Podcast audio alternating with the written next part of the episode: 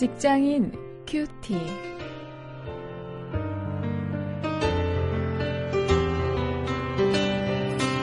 여러분 안녕하십니까. 6월 13일 오늘도 창세기 47장 13절부터 26절까지 말씀을 가지고 일터에 기여하는 직업인 이런 제목으로 함께 말씀을 묵상하시겠습니다.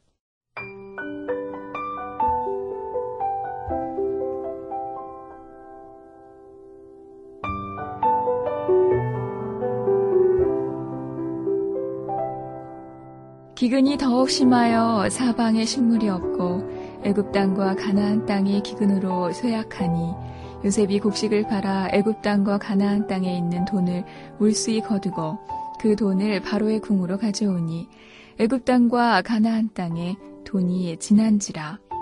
애굽 백성이 다 요셉에게 와서 가로되 돈이 지나였사오니 우리에게 식물을 주소서. 어찌 주 앞에서 죽으리이까? 요셉이 가로되 너희의 짐승을 내라. 돈이 지나였은즉 내가 너희의 짐승과 바꾸어 주리라. 그들이 그 짐승을 요셉에게 끌어오는지라. 요셉이 그 말과 양떼와 소떼와 나귀를 받고 그들에게 식물을 주되 곧 그 모든 짐승과 바꾸어서 그해 동안에 식물로 그들을 기르니라. 그 해가 다 하고 새해가 되매 우리가 요셉에게 와서 그에게 고하되 우리가 죽게 숨기지 아니하나이다. 우리의 돈이 다하였고 우리의 짐승 떼가 주께로 돌아갔사오니 주께 낼 것이 아무것도 남지 아니하고 우리의 몸과 전지뿐이라. 우리가 어찌 우리의 전지와 함께 주의 목전에 죽으리이까? 우리 몸과 우리 토지를 식물로 사소서. 우리가 토지와 함께 바로의 종이 되리니 우리에게 종자를 주시면 우리가 살고 죽지 아니하고 전지도 황폐치 아니하리이다. 그러므로 요셉이 애굽 전지를 다 사서 바로에게 드리니 애굽 사람이 기근에 몰려서 각기 전지를 팔미라. 땅이 바로의 소유가 되니라. 요셉이 애굽 이 끝에서 저 끝까지의 백성을 성읍들에 옮겼으나 제사장의 전지는 사지 아니하였으니 제사장은 바로에게서 녹을 받음이라. 바로에 주는 녹을 먹음으로 그 전지를 팔지 않음이었더라. 요셉이 백성에게 이르되 오늘날 내가 바로를 위하여 너희 몸과 너희 전지를 샀노라. 여기 종자가 있으니 너희는 그 땅에 뿌리라. 추수의 5분 1을 바로에게 상납하고 4분은 너희가 취하여 전지의 종자도 삼고 너희의 양식도 삼고 너희 집사람과 어린아이의 양식도 삼으라. 그들이 가로되 주께서 우리를 살리셨사오니 우리가 주께 은혜를 입고 바로의 종이 되겠나이다. 요셉이 애굽 토지법을 세우매 그 5분 1이 바로에게 상납되나 제사장의 토지는 바로의 소유가 되지 아니하여 오늘까지 이르니라. 요즘 이 지식 경영이라는 말이 우리 직장인들에게 어떤 화두가 되어 있죠. 어, 제가 섬기고 있는 그 이랜드 그룹도 이 지식 경영을 통해서 많은 수익을 얻고 매출의 확대를 가져왔던 것을 어, 볼 수 있었습니다. 어, 또 그것뿐만 아니고 이 윤리 경영이라는 이야기가 어, 우리 시대의 화두가 되고 있습니다. 미국에서도 이 1980년대 이 무렵에는 그 스톡 옵션이라는 말이 화두였다가 이 90년대 들어서 이 윤리 경영이라는 말이 그쪽 직업 세계의 화두라는 이야기를 했는데 우리도 이제 어, 2000년 들어서면서부터 윤리 경영이라는 이야기하고 있습니다. 아, 바로 그런 모습을 오늘 요셉을 통해서 어, 확인해 볼 수 있습니다. 지식 경영, 윤리 경영 이런 모습을 한번 함께 보시도록 하겠습니다. 먼저 13절부터 22절에 보면 거기에 요셉은 정직한 매출로 회사에 기여하는 모습을 볼 수 있습니다.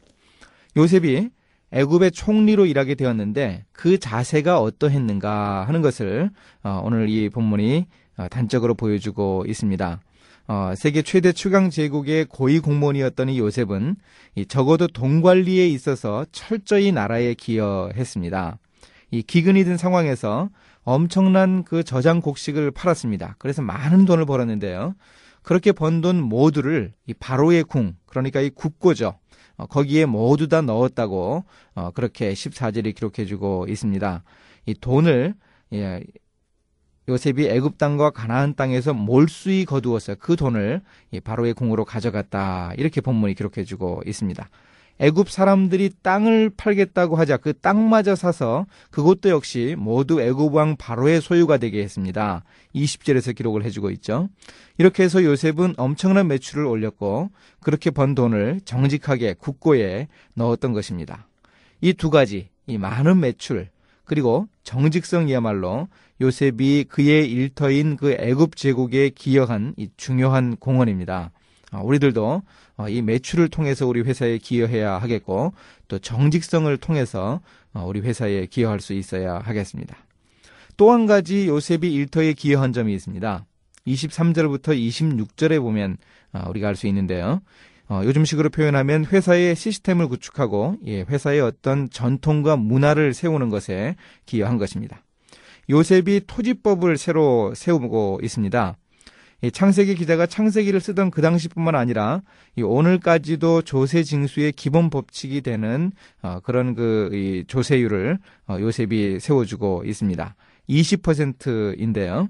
실제로 이 20% 이상을 세금으로 징수하면 이 조세 저항이 나타난다고 합니다. 사람들이 그 조세에 대해서 큰 압박감을 느낍니다.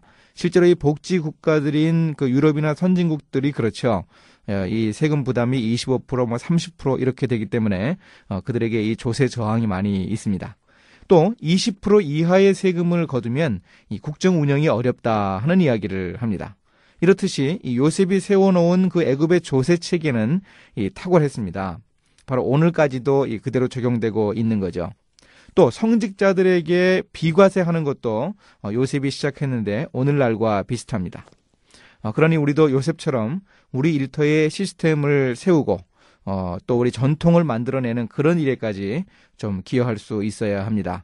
어, 정말 우리 이 회사, 내가 나가고 있는 이 직장, 나의 일터가 어, 정말 하나님께서 나에게 일하게 하신 어, 그런 귀한 일터라는 인식을 할때 어, 이렇게 정말 우리가 우리 일터에 기여할 수 있을 것입니다. 우리가 정말 우리 일터에서 어, 그렇게 어, 기여한다면 어, 우리의 일터가 달라질 것입니다. 바람직한 방향으로 변화될 수 있을 것입니다. 그것 기대하면서 우리가 우리 일터에 기여하는 직업인으로 설 수 있도록 준비할 수 있기 바랍니다. 이제 말씀을 가지고 실천거리를 찾아보겠습니다. 내가 과연 나의 일터를 위해서 기여할 것이 무엇인가 한번 좀 찾아보고 적어볼 수 있기를 바랍니다. 이 업무 개선을 위한 그 아이디어 제안을 그 회사들이 많이 하는데요. 어, 그걸 뭐 이 제안만 하고 가끔 뭐 제안상도 주고 이러면서 그걸 그냥 가볍게 여기는 경향이 있는데요. 어, 그것이야말로 지식이죠. 어, 그것들을 가볍게 여기지 말고 정말 기도하면서 그것들을 어떻게 활용할 것인가 어, 우리 자신이 스스로 좀 궁리해 볼 수 있고 또 우리 회사에도 어, 그런 제안들 그런 지식들을 함께 나눌 수 있는 어, 그런 모습일 수 있기를 위해 우리가 노력할 수 있기 바랍니다. 이제 함께 기도하시겠습니다. 하나님 제가 일하는 일터에 유익을 주고 기여할 수 있도록 하나님이 주시는 지혜를 얻게 해 주옵소서. 또 일터를 사랑하는 열정을 주시옵소서. 사람들을 탓하기보다 제가 먼저 변할 수 있게 해 주옵소서. 예수님의 이름으로 기도했습니다. 아멘.